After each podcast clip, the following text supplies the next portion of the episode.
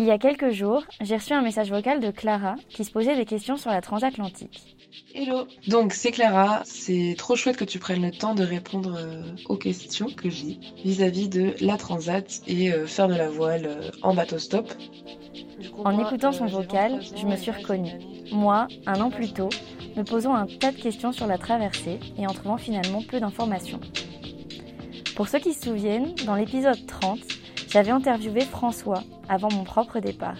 Il m'avait partagé son aventure, ce qui, avec d'autres témoignages recueillis, m'avait décidé à me lancer.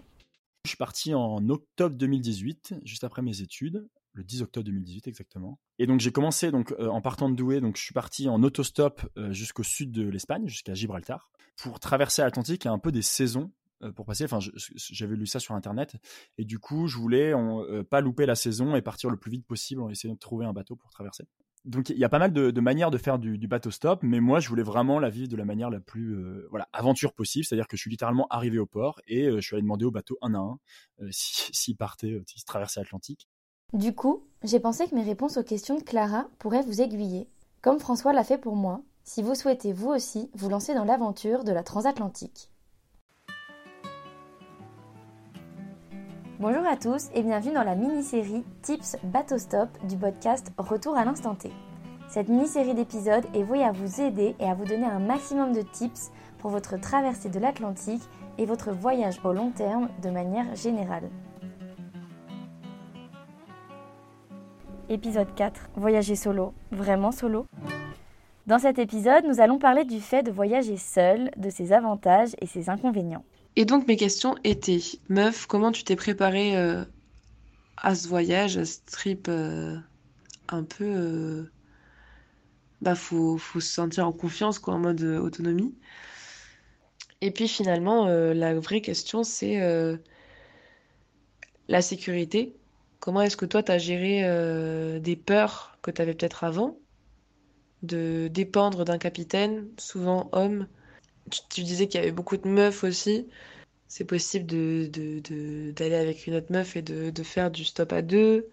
Ou est-ce qu'en fait, on se monte juste la tête quand on est loin et qu'une fois sur place, ça va? Est-ce que euh, tu aurais des conseils pour euh, sentir jusqu'où est-ce que l'instinct est, est, juste? Jusqu'où est-ce qu'on écoute sa voix intérieure? Ou en fait il faut vraiment se mettre en sécurité parfois?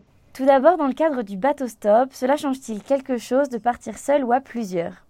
Les deux sont possibles. J'ai pu observer des voyageurs seuls, des couples, des amis partir ensemble sur des bateaux, des voiliers pour la transatlantique. Seulement une majorité de personnes sont seules, faisant du bateau stop, et je pense que ça leur donne plus de chances de réussite. J'avais échangé à ce sujet avec mon capitaine après lui avoir fait remarquer que nous étions deux bateaux stoppeurs à bord, alors que son annonce sur le site La Bourse aux équipiers mentionnait qu'il ne cherchait qu'une personne. Il m'avait alors répondu qu'il avait fait cette démarche volontairement, car il ne voulait pas prendre deux amis ni un couple à bord. Je lui ai donc demandé pourquoi, et il m'expliquait qu'étant seul à bord initialement, il ne voulait pas qu'une inégalité se crée, et qu'il puisse être mis à l'écart ou même que ce duo se retourne contre lui. Ainsi, ayant deux bateaux stoppeurs qui ne se connaissaient pas initialement, tout le monde partait sur le même pied d'égalité. Je pense donc que de manière générale, les équipages sont plus enclins à prendre une personne plutôt que deux. Et c'est aussi une question d'espace, car il est plus rare qu'un bateau possède de la place pour deux personnes supplémentaires, alors que pour une personne, c'est plus probable. C'est donc plus facile étant seul, mais c'est loin d'être impossible quand on est plusieurs. Et comme je me le répète très souvent, il en suffit d'un, donc c'est-à-dire qu'il ne suffit que d'un bateau pour rendre notre projet possible. Concernant la sécurité à bord du bateau, j'ai déjà répondu à toutes les questions de Clara dans l'épisode précédent, donc je vous invite tout de suite à écouter l'épisode 3, si ce n'est pas déjà fait. Maintenant, en dehors du bateau stop, de manière plus générale, ça fait quoi de voyager seul Je suis déjà partie avec des amis auparavant, mais cette fois-ci pour le long voyage que j'ai entamé il y a plus d'un an. Je voulais partir seule, dans ma vision des choses, en partant seule, j'écrivais mon histoire. Je m'imaginais plus libre. Pendant ce voyage, j'avais pas envie de faire de compromis, pas envie de m'empêcher de prendre une décision pour privilégier le groupe. Je cherchais une liberté totale et c'est exactement ce que j'ai trouvé. Au cours d'un voyage à long terme, on découvre notre rythme et comment on aime voyager. Il y a des personnes qui courent après le temps, qui cochent des cases en permanence sur leur liste de choses à visiter et envisagent le voyage entier comme une situation qui doit être optimisée et avoir un rendement important. D'autres personnes auront envie de prendre leur temps, certains plus que d'autres, en effectuant des volontariats de plusieurs mois ou en restant plus longtemps dans chaque ville pour les découvrir en profondeur. Des personnes aiment rencontrer d'autres voyageurs et parfois se joindre à eux pour une période indéterminée, alors que d'autres chercheront davantage le contact avec les locaux. Et les deux ne sont pas antinomiques. Il est possible de vouloir les deux à différents moments. Quoi que l'on planifie, les choses sont vouées à changer, les plannings à être dérangés pour laisser place à la spontanéité, aux rencontres, aux découvertes et aux passions qui feront leur apparition sur notre chemin, qu'on le veuille ou non. Voyager seul, ça permet ça. J'ai rencontré il y a quelques jours un groupe d'amis qui voyageaient ensemble. Tous les trois étaient en train de découvrir qu'ils n'avaient pas tout à fait la même manière de voyager.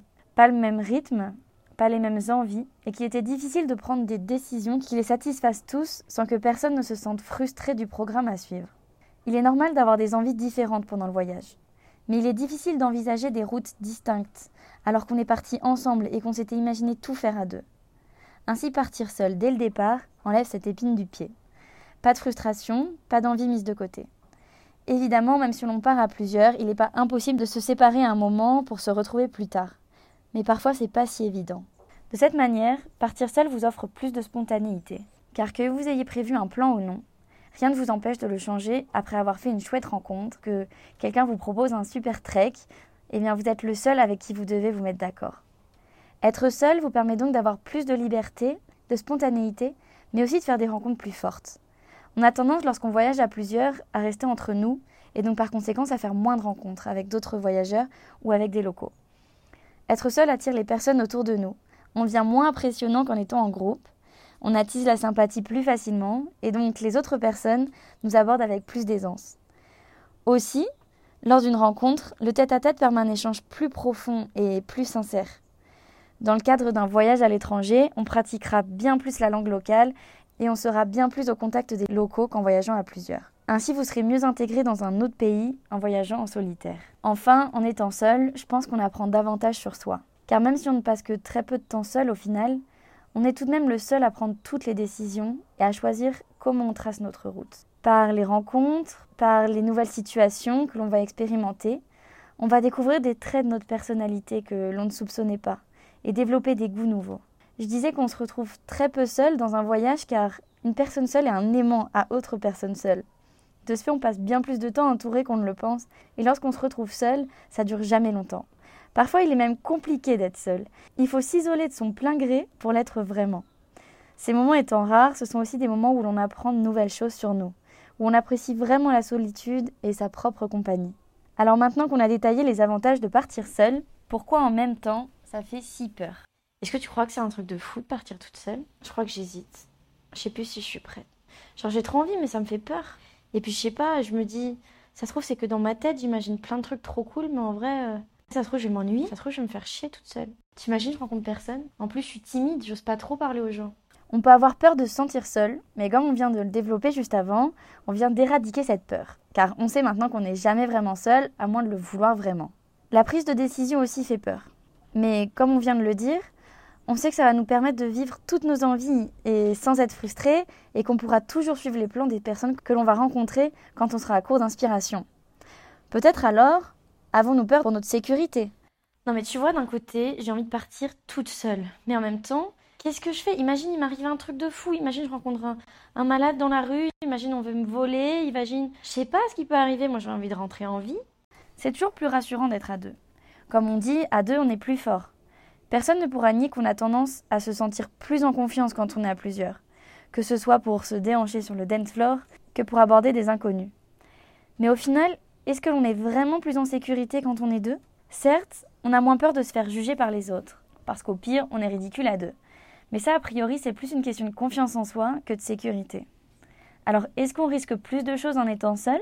Je pense qu'au contraire, en étant à plusieurs, on a tendance à minimiser les choses et à prendre plus de risques. Justement, car à plusieurs, on se sent invincible.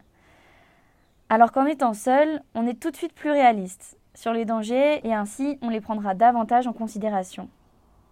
Par exemple, en demandant aux autres voyageurs ou aux locaux quels endroits sont sûrs et quels autres faut-il éviter, jusqu'à quelle heure sortir, etc.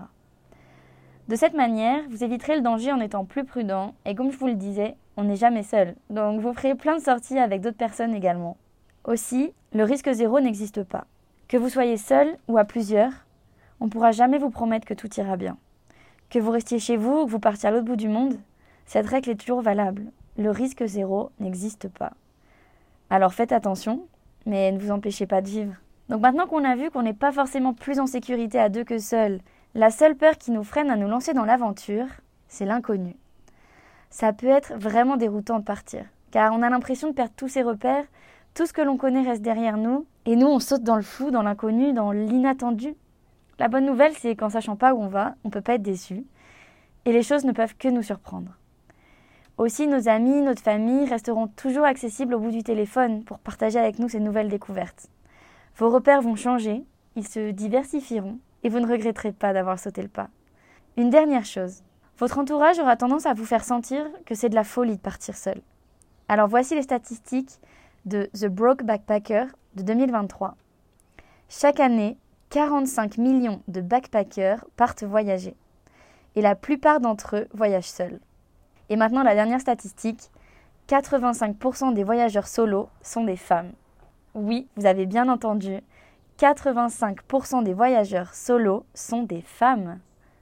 Vous êtes donc loin d'être le premier à avoir cette idée saugrenue qu'est voyager seul, et si vous êtes une femme, vous l'êtes encore moins. Voyager seul, c'est un cadeau, et plein de personnes l'ont comprise. On a tendance à penser qu'on court plus de risques en étant une femme, mais on oublie aussi qu'en étant une femme, on inspire la confiance de plus de personnes, et davantage d'entre elles auront envie de nous venir en aide, quelle que soit la situation. Merci à votre écoute. J'espère que cet épisode vous aidera à vous lancer dans cette aventure qui est le voyage en solitaire. Si vous désirez écouter plus de contenu sur le voyage et mes retours d'expérience, faites-le moi savoir en vous abonnant au podcast et en le notant 5 étoiles. C'est tout pour cette mini-série. Pour le moment, merci à vous. Bon, moi je suis prêt. Le passeport, il est là, imprimé, photocopié. Je l'ai en photo sur le cloud, sur mon téléphone. Ouais, t'inquiète, c'est bon, je suis prêt.